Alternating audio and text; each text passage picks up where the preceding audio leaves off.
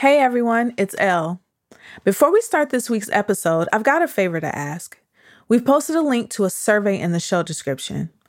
This is our very first season of The Walk In, and we'd love to get feedback from you on what you're liking, what we could do better, and all that good stuff. It only takes a few minutes, so tell us what you think. And if you do, you'll get a 20% off coupon to the America's Test Kitchen online store. It's good for any cookbook, magazine, or digital download. So help us out and get 20% off. Now, on to the show.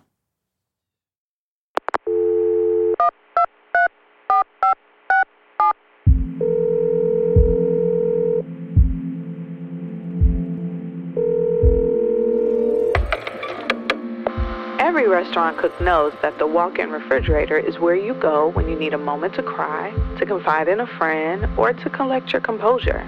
It's the place where the pressure to appear in control falls away, where you're allowed to feel your feelings and get real about the hard stuff. From America's Test Kitchen, I am Elle Simone Scott, and this is The Walk In. Hi, Elle. It's Colleen. And Clay from Black Food Folks.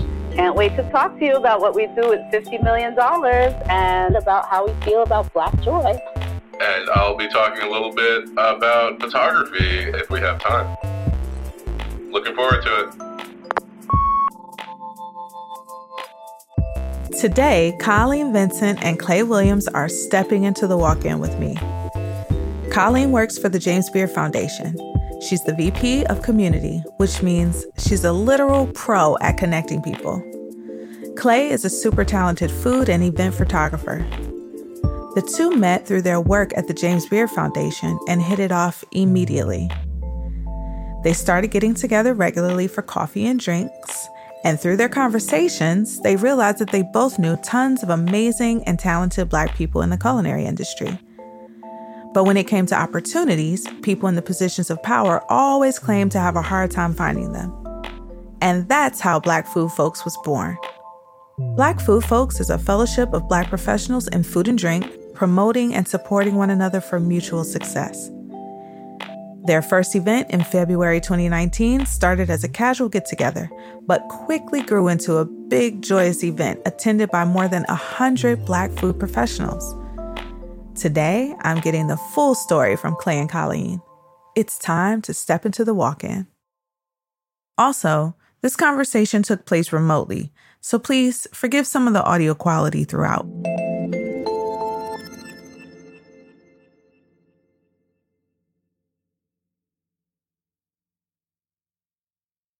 Clay, Colleen, thank you so much for joining me in the walk in. How y'all doing?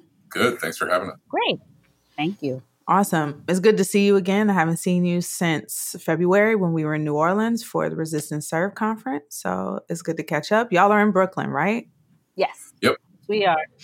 I'm so glad you're here again. Um, I'll tell you a little bit about the walk in. You know, just like in the kitchen, the walk in is where we go to talk out our problems. Sometimes we need to have a little meltdown. Sometimes we need to clear the air, and all those things happen in the walk in. And that's kind of what we're going to do today. So I hope you're ready to tell me your innermost secrets.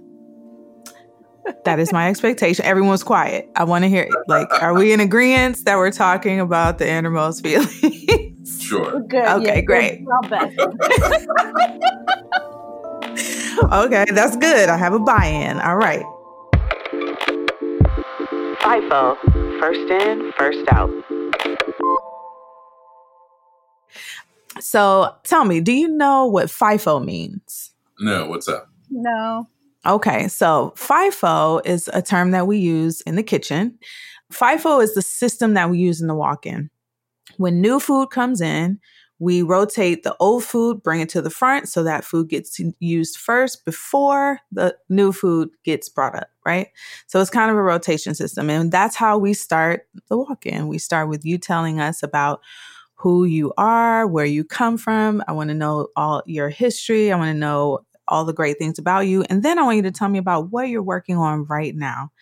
And either of you can go first. We can either go by age, beauty, or a coin toss. Well, Colleen is a full month and two days older than me. I am also more beautiful. So there. there. There you have it. All right, Colleen, you go first. Okay, so where do I come from? I come from Brooklyn. I've been here since I was less than one year old, and I've lived here pretty much my entire life, mostly in Flatbush, although I did live in Bushwick for a little while and uh, went to college in Philadelphia for a while, but Brooklyn is my home. I hope that it remains so. I came to food by accident.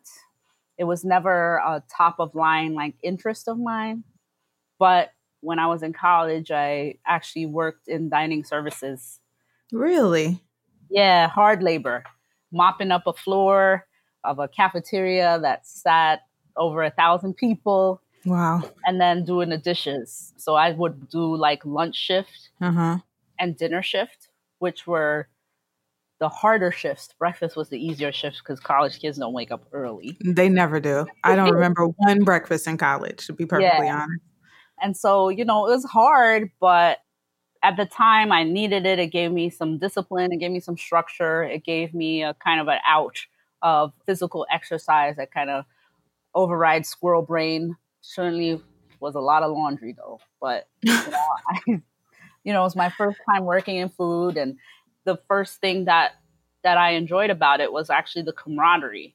You know, I had no interest in cooking for other people and when I left that, I I didn't think of it as I worked in food. But like two years after I graduated, I ended up working for one of the first online delivery sites. Mm-hmm. Called campusfood.com. Okay, so food tech immediately yeah. after college, basically. Yeah. So, okay. So that was started by some people that went to the same college as I did, but graduated just one year earlier. Mm-hmm. So there was only like two, three folks so when I got there, you know, I had a lot of opportunity. So I was there for like two years. Mm-hmm. And I had this grand idea after going to Europe to some festivals that I was not going to work in food anymore. we all say that. And so, you know, end up working in like PR for a while, not for food though. Mm-hmm. Then I ended up at the James Beard Foundation as the reservations manager. So mm-hmm. somehow, some way, I came back to dealing with the public and food and food. Mm-hmm. Started developing appreciation for what food actually meant because food as something delicious. Sure, I'm a tourist. Like we think food is delicious to a very disturbing degree but right. an expression of culture mm-hmm. and an expression of fellowship. That's when I started to develop that particular appreciation. So I started to learn what it could do in terms of bringing people together, in terms of like helping people form like consensus and having respectful but interesting discourse. Yeah. And then when I started working at JBF, I started realizing that chefs in particular were artists and that they and, and mixologists and, and wine professionals were conveners of culture, but also creators of it as well. And so that's when I started to get that appreciation of food in and of itself as something that's far, far more than nutritious or fun. And then I started appreciating all the ways that food touches upon so many different aspects of the human experience and certainly, I've always had a fascination with the things that make the human experience valuable. So, food is definitely one of those things. Who are you, Clay? Tell us all about you. I'm Clay Williams. I'm a food photographer. I have always loved food. I never really thought of it as being a career at all, but it was one of those things where I just kept coming to me. I'm also from Brooklyn. I've lived in New York all my life.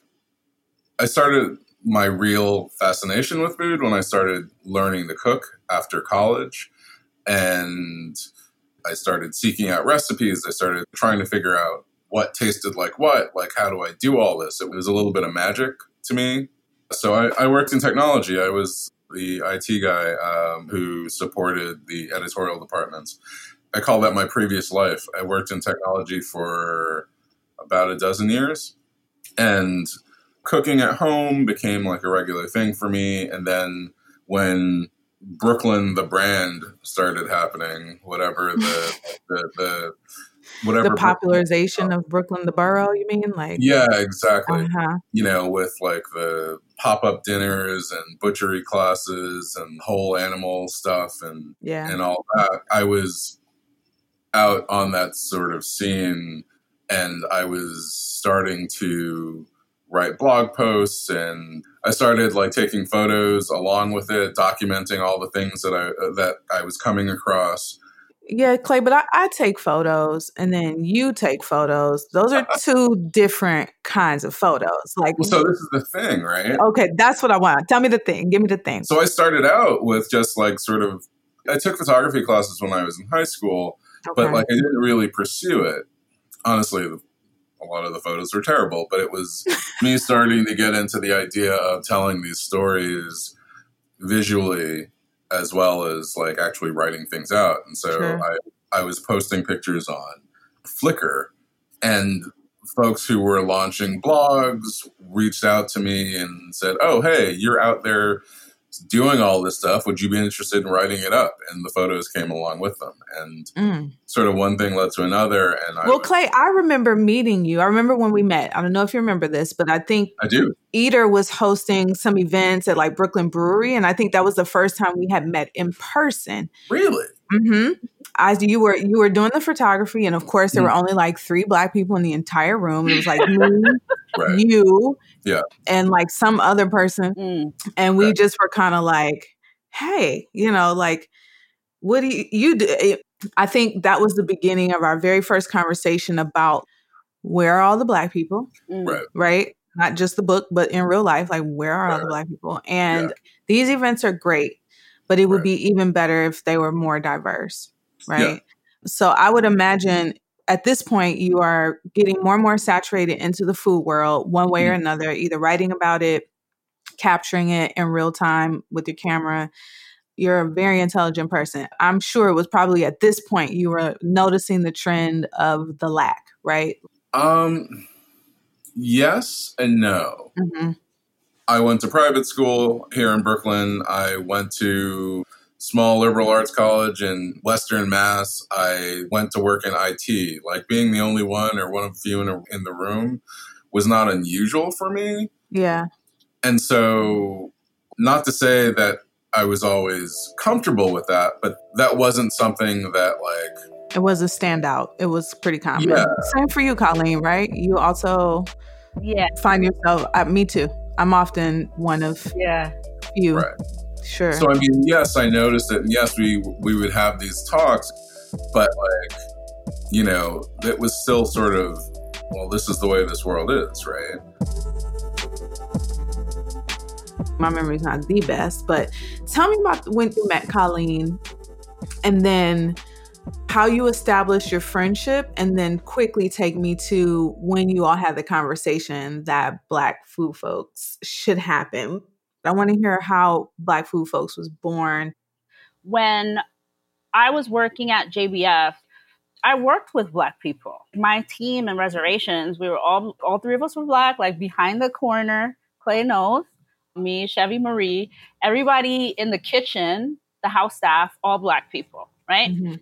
And because this wasn't like my scene and because my father is a raging social justice warrior, I noticed right away that something didn't look right to me. And I like to say things, and Clay knows that I like to just say whatever. It's true. So I went to our president and VP at the time. I said, Oh, look at all this work we're doing. That's when we started having like salons that led to like the leadership awards and so forth. And I said to them individually, I said, You know, the foundation as I see it is like a thought leader. Like, why can't we pose a challenge to our industry to have diverse leadership? Mhm. That is something we should be adamant about Right. and while you know that percolated and i dropped the seed but didn't necessarily have the actual power to do anything Mhm. what i started doing was in my limited role talking to the people that i worked with and Mhm. suggesting people to them as people we should elevate people who should be cooking at the house so that's when i got an opportunity to publicly like state facts and also to be one of the first people at the foundation to say, hey, this is a problem. Like, we have a problem here. Because somebody asked me if race in food was a problem. I said, race in food is not a problem. I said, racism in food is the problem. Because you have all these people that are mm-hmm. in the kitchens, answering the phone, cleaning up the space, right? So, in the course of reading everything, because I encourage everybody to expand their sources, because somehow, some way, like Clay and I, yourself, and almost mm-hmm. every black person we know in this industry is able to find not only one another, yes, but also other people of color. Mm-hmm. But somehow, magically, you know, no one else can find us. no. Right, right. As I was starting out, a friend and a bit of a mentor, Michael Harlan Turkel, he had been shooting as a volunteer at the Beard Foundation for years, and he connected me with the foundation and and they started bringing me in to shoot in I want to say 2013. Mm-hmm. And so I started shooting the dinners and it became a more regular thing and started to get to know folks at the foundation, including Colleen. But in our roles, both of us are sort of in but not of the food community, if that makes sense. Mm-hmm. Mm-hmm. We bounce around a lot. We talk to a lot of different people. Like we're not yeah one kitchen just connecting with the people that we work with. Right. We are working with everybody. Mm-hmm. Colleen's connecting with folks from all over the country who are coming in to cook dinners and who are attending the dinners and all that.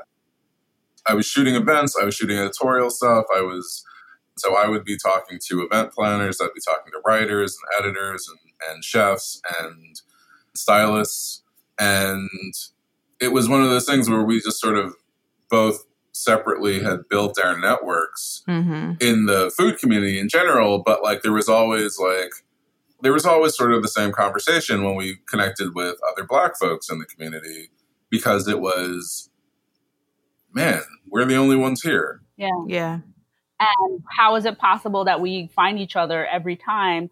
But also, we don't even have an opportunity to all be in the same room and like just celebrate one another. Mm-hmm that limits our opportunities across the board because people are acting like we don't exist. Yeah. We're not congregating mm-hmm. to like share opportunities or advice or experience, but also we needed the emotional support. Like I can speak for myself when I, you know, was in this position of being a person who had far outgrown the assigned responsibilities and having no person who saw me you know, who could really see me. Yes. It limited my opportunities for growth, but it also did a number on my self esteem, quite frankly. The Wall Slide. You know what, Colleen? I'm so glad you brought that up because this is kind of what I consider the wall slide moment of the walk in, right? This is the moment when we go into the walk in and we're just like, I can't take this anymore. Like I've had it up to here. It's tearing away at me on the inside. And I feel like that's what you were going through at this point. Like not only were you realizing what it was doing to your career and you weren't even directly involved in the culinary scene mm-hmm. in terms of being a, a cook or dealing with food or beverage directly, but you were also seeing how it was affecting those of us who were doing that job directly. Yep. Right. So actually, Black Food Folks was founded from the emotions stemming from your wall slide. Like those moments when you all were like, you know what? Enough is enough already, right? So tell me what you did. Did you pick up the phone and call Clay and be like, Clay, you know what? I'm tired of talking about it. Let's be about it. Tell me how that conversation happened. I want to know that one word for word. How did it go?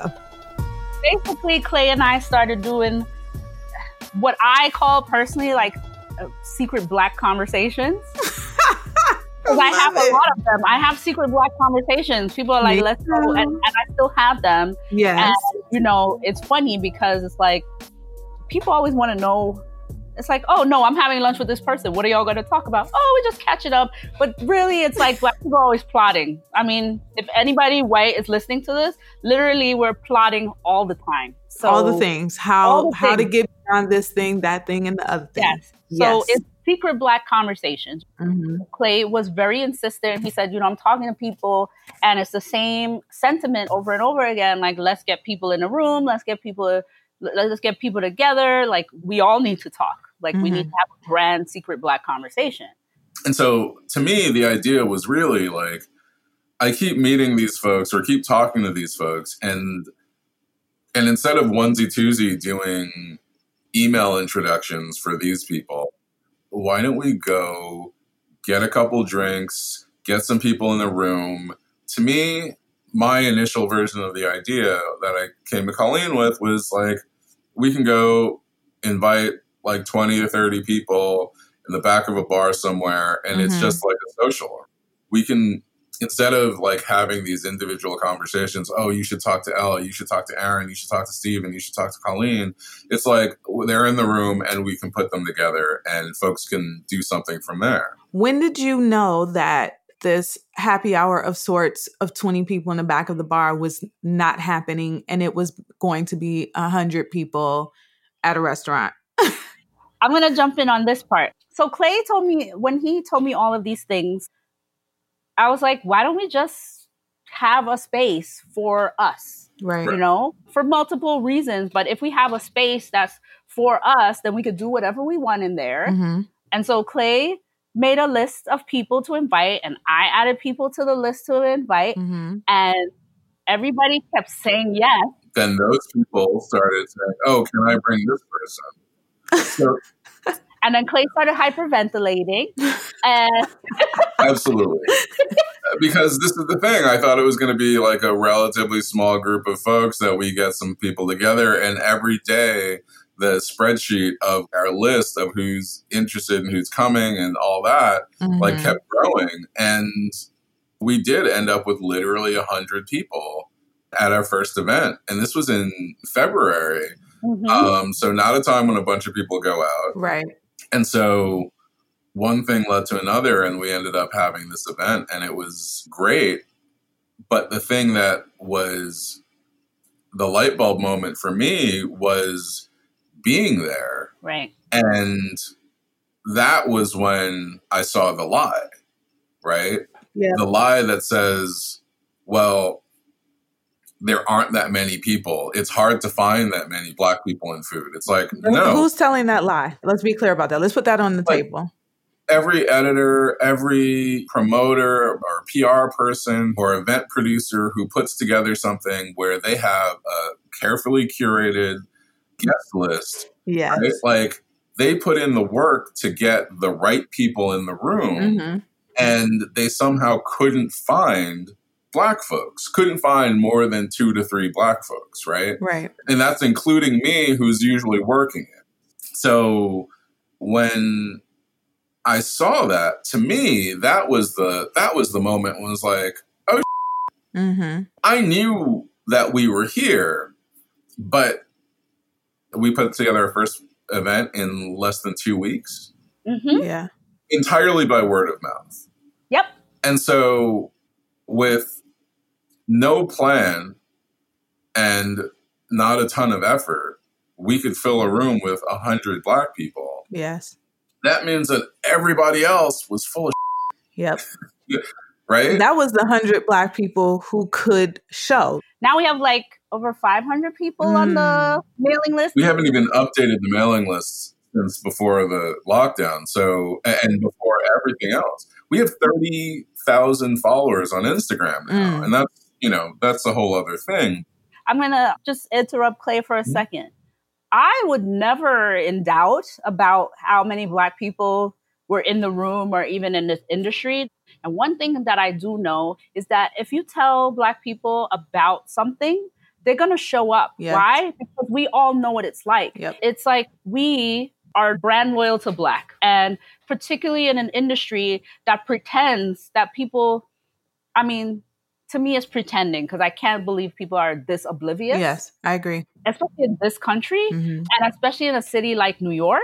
Mind you, people who came came from everywhere. Yes. That if you tell us that something f- is for us and certainly in a lane that we're like interested in, We show up. we're to show we up. show up. That's We're right. show up. hmm You know why?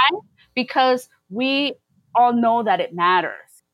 I'm doing this not just for me, hmm but for whoever else comes up behind me. And I think that as a people, that's our natural North Star. It's not about me, it's about us. Yeah. So as the list kept growing, yeah, I was thrilled because I was just like, whoa, I'm going to meet people that I haven't met in person, but Mhm. I've heard about. I was really excited about that. And I was excited because I was just like, all right, we're all going to get into the same room.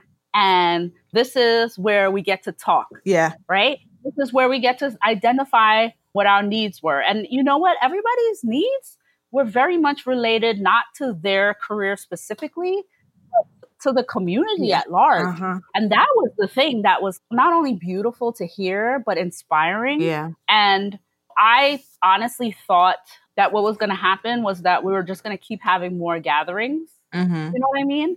And I didn't know in the first year, I was just like, let's just see what happens. Like, let's just see what happens. Where was the first meetup held? At my dad's office in Flatbush. So my dad, like so many other West Indians, has like multiple jobs. Right. So he does taxes during tax season, and then he has an event space the rest of the season. So he has this big, beautiful space that's catty corner from the park, Prospect Park. So he has a big backyard that the ground is now like paved over, and there's a huge tree in the middle. So my dad literally built a tent with the huge tree as the center. Wow. So as Omar Tate put it, this was like looked like a revival yes. I walked in and I was I realized uh, this is a function.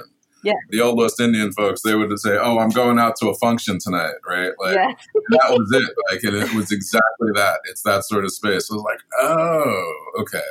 When I got there, because I hadn't seen the space, Colleen was like, "Oh, we have a space. We have a space," and I'm like, "Is it going to fit everybody?" Like, I didn't even understand it. And then I got there, and I was like, "Oh, it's a function." Yeah, we have a stage built and everything in Yeah, there. yeah. And people brought food, and Clay was wrangling the food, and he kept going, "There's not going to be enough food." And I'm like, "This is going to be a seven, you know, what is it? The five loaves and seven fishes moment. Like it's going to be that." Can I tell you a funny thing? when I used to cater and I would do food, and sometimes I would look at it and I'd be like, this is not enough. I would make my whole staff like whole hands, and we would say loaves and fishes. Yeah, And to make the food straight, I still do it to this day. When I'm food styling, I'm like, okay, God, loaves and fishes here. Let's make it happen. I love that. yeah, but you know, at the same time, it's like he's talking to people, and I'm like, he's talking to black people. Like, there's to be enough food. If people are bringing food, if you tell people, like, somebody is always going to bring extra food. Yes. First of all, somebody who we weren't expecting to bring food is bringing food, but there was enough for everybody. And I think what we had more than enough of was enthusiasm and just like pure joy. Like the photographs from that night that Clay captured, if you see everybody's face, it's just so happy where you don't have to, you don't have to code switch Yes. nobody's tone policing you. You could just talk the way you want to. You can just be how you want. Your hair is the way you want. You dress the way you want. You see your loved ones like that you haven't seen in a long time. It definitely was like, you know, it was the Black food folks like family reunion. Yeah. And it was just the most comfortable because honestly speaking, I'm the introvert of the two of us, meaning that I don't like going to big functions mostly Mhm. because I have to leave after two hours. I'm tired. Yeah. I get burnt out, and that's just the way that I am. But to be able to like step back on the side and see all these like talented, beautiful, unsung heroes of our community talk to one another and meet one another and say, I heard about you, Mm-hmm. And I'm so glad to like make your acquaintance. Yes. And then we stood on stage and we were like, who are the photographers? And people raised their hand. Or who are the writers? People raised their hand. Who are the mixologists? People raised their hand. Who are the event planners? People raised their hand. It's like, oh, wait a minute. I'm not by myself at all. And Mm-hmm. I could literally build a whole event with people that are just in this room.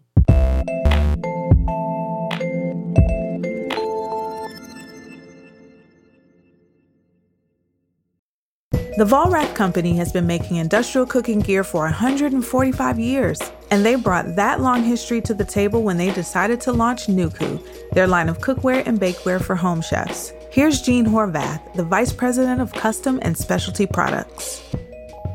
With Nucu, it really gives them the confidence to explore their passion and focus on the joy that drives them to the kitchen. Uh, what we like to say is Nucu stands out by not standing in the way. Don't let subpar cookware stand in your way. Nucu cookware and bakeware is available on Wayfair and at select specialty retailers and cooking schools. Through the month of October, enjoy a special promo when you visit nucu.com and enter promo code KITCHEN at checkout for a 35% savings off their stock pots. That's N-U-C-U dot promo code KITCHEN. For me, the decision to go to culinary school was life changing.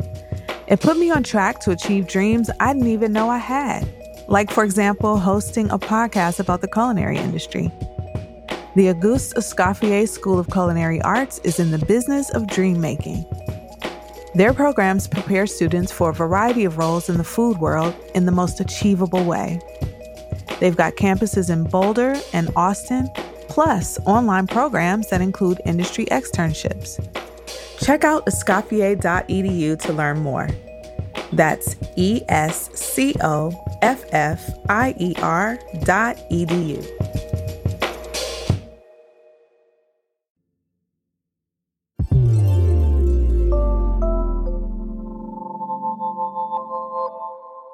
I want to ask you about Black Joy. I was sharing this concept of Black Joy with my producer Caitlin and describing to her what how it's something that we often have to curate for ourselves in this country, right? I mean, not that we don't have like daily moments of joy in our black bodies and our black selves, but black joy is I think I realized that it is a, a truly usually for us a truly curated experience when I was looking at Clay's photos from resistance Serve conference in New Orleans. Even the parts that were very difficult to consume at the conference because there were a lot of heavy issues, there was mm-hmm. still this sense of joy and gratitude amongst us all to like be in the same place together, you know, to be experiencing these conversations about the industry as we relate to it together. Like these moments of black joy i feel are curated and do you feel a certain responsibility or an obligation or or is it just a part of your joy black joy to create those opportunities for us in the culinary industry I can't fully speak for Clay, but I do know when I look at his photographs that he loves Black people. Mm-hmm. And the things that I do is because I actually love Black people. And no matter what certain like internet websites where people like talk a lot of toxic mess, whatever. Mm-hmm. I feel that black people love each other. Yes. Like we love one another. The fact that we can be happy. We're I mean, Issa Rae said it. She's like, I'm rooting for everybody black. She just said something that we've all like since I yeah. was a little kid. And even now I'm just like, are there black people in that show? Yeah. Like I'm not gonna watch it if they're not there. Why? Because I want to see black people win. Yep. And I want to also see us enjoy ourselves. Yes. I mean, the fact that like, you know, people like, oh, we're gonna buy from black people, we're gonna buy black. I'm like, we've been doing that. Yeah. We've been doing that. you know, it's just the way that we are. And like I said, the way Clay's photography is stunning in and of itself, but the reason that he can capture us so beautifully is that he actually loves us. Mm-hmm. It shows in the work that he does. Oh, we love you too, Clay. We love you. you we love you, Colleen. Thank you so much. I love. Thank you. I appreciate that love. Us, I do. You know? Yeah, and it gives us the energy to keep, you know, not just me as individual or Clay as an individual. It's what gives us the energy to keep fighting for one another when we know yeah. parts of the. I mean, what's happening now? Like it's all great, and uh, you know, it's really whatever. But Clay and I have the same mind. Like we're still gonna keep doing this after everybody we go out of style or whatever. We're gonna do this because this is we're in this. Yeah. We're like in this. Not just like, oh, we're black, we're in this, but we genuinely want to see black people win and prosper. Like that's how we feel about it. So we're moving out of just our genuine love for each other, not the popularization of being black that often accompanies tragedy in the black community, like our community losing George Floyd, amongst many other young or older black people in this country who are consumed by police violence, etc. So, you know, we're in it for the long haul. We are black all day, every day. Right. And it is our daily experience. And we are not motivated one way or another or deterred by the popularization of being Black right. when we know that people are really just trying to. I mean, some people are, are legitimately trying to make efforts and change, but then there are also people right. who are kind of moving out of their conscience, right? Not so much out of um, uh, I don't know. I, don't want to say um that insincerity or something like that, but just making the political move that they feel like they need Right. to make now. So yeah, I definitely dig that. Political move, and some people, you know, and you can tell the difference. There are people that think hmm that we're, we're deficient, like the poor, the poor black people. The poor black just like, people. right? yes. I'm just like, no, we just need people to get out of our way. Like, get out of our way. That's yeah, it. Yeah, step aside.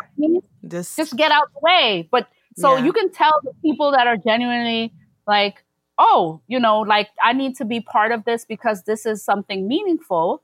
But there's Mhm. people that are part of it because they're like, I mean, literally, I had a weird Karen moment the other day where I went to pet this woman's dog and no, she was not wearing a mask. And when I look up, she says, I'm, it's so terrible what's happening to you people. now this woman is a hundred. She's like 102 years old. You think she didn't know what was happening before? yeah, she's been here for all of it. She's been. She saw it all, but somehow now it's marketed for her as I'm so sorry what's happening to you people, and also Yeah. like not for her responsibility in it. And Mhm. so like all these weird conversations where people don't have the language, don't have even the right kind of empathy. yes. It's like I just, you know, I brush them off my shoulder because I realize like y'all are gonna not y'all, some of y'all are gonna forget about it tomorrow. Mhm. But what Clay and I are doing, which is centering our people who are experts not only in their own experiences, but also in their own crafts. They're all experts that we're going to continue to do that yeah. no matter which way the wind blows, That's right. because this is, you know, it gives us joy to see our people win. That's right. I mean, you know, if somebody wants to give us like $50 million and then move out the way, sure, we'll take the money because we want to see people win. We genuinely look at our people hmm and say, this person is a genius. This person is brilliant. This person has devoted how much time, energy, and effort to what they do, and that's their passion. yeah. And we want them to be able to continue to do their passion, whether or not they are trying to doing it just out of love, doing it to like support themselves, whatever. We want them to, to continue to be able to pursue their passions. And we want to make sure that they always have a platform. No matter what else happens, Yeah. they always have a platform to talk about, to express, to share their passions with the world. So we even have conversations with each other, like, you know, we have siloed conversations still, those secret black conversations with other people in the community to make sure that the work that everyone is doing is supported, no matter what our, you know, whatever benefactors say. Yes. And then also to keep the on brand or on code that you are supporting, you are helping, you're an ally, but you're not in charge of. Yes. You're not the topic. Yes. You will never be the topic. And if for some reason something happens to you, we're still going to be here. That's great. I was just going to ask you what you thought the future of the Black food community is, but that is exactly the answer that I'm looking for. That is the process that I'm hoping for. And I'm glad that we have Black food folk community to make sure that we all stay on mission and on brand. And I'm so glad you all are a resource for that. A moment in the walk in. So, this is a moment in the walk in where we have our listeners submit a question for our guests. It's called A Moment in the Walk In. We have a question for you um, from Joelle. Joelle says, How do you make a case to the CEOs and execs at a company that real crucial change requires financial investment? We hear a lot about audience growth as a buzzword, but I want to know for real, how do you convince people to raise salaries and fundamentally reconsider how a company runs? This is definitely your wheelhouse, Colleen. I'm very interested to hear what you have to say about it. First things first, I will say that knowing your worth is something that can be really hard. I say it as both like a woman and as a black person, like knowing your full worth, especially when you work for the man for such a long time. So therapy helped with a lot of that. But this moment is pretty opportune. And, you know, sometimes you guys got to be straight up. I mean, Nicole Taylor just wrote an opinion piece for the New York Times about NDAs. Don't sign those, first of all. Don't sign them. I have only signed one ever in my lifetime. It is long expired. Fortunately, it was not a place I was treated badly, but you just let them know, like, this is the power of the black dollar. And I, as the most visible or one of the black people in this organization, can have the power to like open the closet wide open right now, Mm-hmm. like wide open. Let them know that the value of your experience is not from being black, it's from what you do and your ability to have that double consciousness that uh, W.E.B. Du Bois talked about. Mm-hmm. Like I can think about my people because we think communally, but I also know the mainstream culture. And quite frankly, like Black people are the culture of the United States. The Black dollar drives the United States. And if you're not showing up, you are going to miss out. Yeah. And a lot of people like it's taking a lot of, a long time for people to catch up, but they don't understand that black people know how to use social media and that's how we've been able to connect with one another and we know who all the bad actors are. And not only that, we have people in the community that can amplify who the bad actors are, but if you pay us what we are worth and what our worth and value are, then we can be some of your greatest assets and greatest champions. Amen. Absolutely. And don't let these people tell you that they can't do this, that, the other. You know, in this day and age, you can find financials all over the place Mm-hmm. and review and make a case for yourself. You know, what's really great right now is that like the publishing paid me moment that was happening on Twitter. Mm-hmm. You know, I have some feelings about how some of the things have been hijacked by other people of color, not on purpose, not because of a whatever, but the fact of the matter is these conversations were started by Black women um, to make a point. But at the same time, we can use the power of our multicultural community Mm-hmm. to amplify each other's voices and to say, hey, look, we are your present and your future. And if you are not socially responsible, ethically responsible, fiscally responsible to us, you know we can do? You'll lose. Yeah. Yeah, you'll lose because we will go and do our own thing and leave you out. You'll be left out. Yeah. That's good advice, Colleen. Thank you so much. That sounds great. All right. So, um, Clay, Colleen, it's been such a pleasure. As usual, every time I talk to you both, I learn so much, not just about each of you, but also about myself and my responsibility socially and professionally to Black food folks, not just the organization, but all the folks. I take it very seriously. I really honor you for coming into the walk in with me and sharing so many intimate things. It's been really great having you. Thank you so, so much. Thank you. Thanks for having us. This is fantastic. It has been fantastic, although Clay still hasn't told us what he puts in his hair. Juices and berries. yeah, exactly. exactly. For y'all don't know, that's a Coming to America reference. You- If you haven't seen it, Yes. get on it, please, quickly. Go watch it. Everyone, it's on Netflix, I think. Thanks again so much. Thank you, Elle. Thank Thank, you. you so much. We had a great time.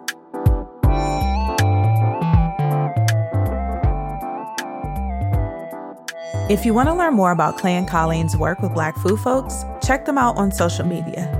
They're at Black Food Folks on Instagram and Twitter. They'll have a website up soon too. That's blackfoodfolks.org. You should also be sure to subscribe to their newsletter. It's an incredible resource for everything happening with Black culinarians, from the books we're writing to the food we're making to the events we're curating. It's so informative and inspiring. We dropped a link for you in the show notes. If you want a moment in the walk in, send us your questions. You can email us at thewalkin at americastestkitchen.com. You can send anything you need advice on, from the personal to the professional and everything in between. I'll only use your first name on the show for privacy. That's thewalkin at americastestkitchen.com. One more quick thing. If you like The Walk In and you want more of these real, raw, unfiltered stories and conversations about the food world, please be sure to subscribe wherever you get your podcast. And while you're there, why not tell us how you feel? Leave us a rating or write us a review. It really helps other people find the show.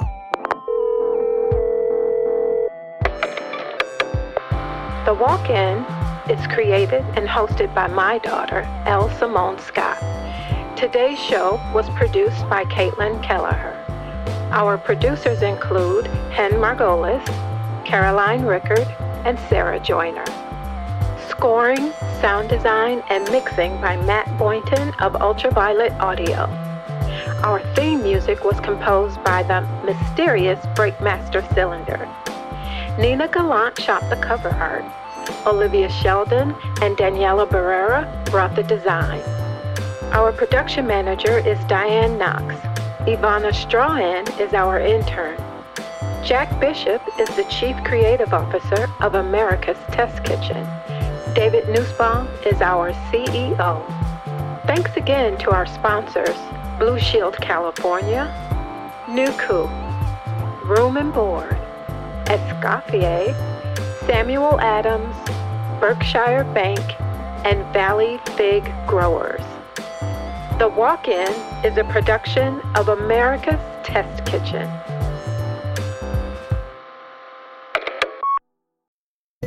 If you love The Walk In, then I have a treat for you.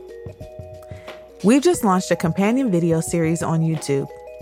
We take snippets from my conversations here on the podcast and animate them with beautiful collages full of photography and custom artwork from some of the flyest up and coming artists. It's hard to describe, but you've got to check it out for yourself. Time to get those eyeballs engaged. There's a link in the show notes.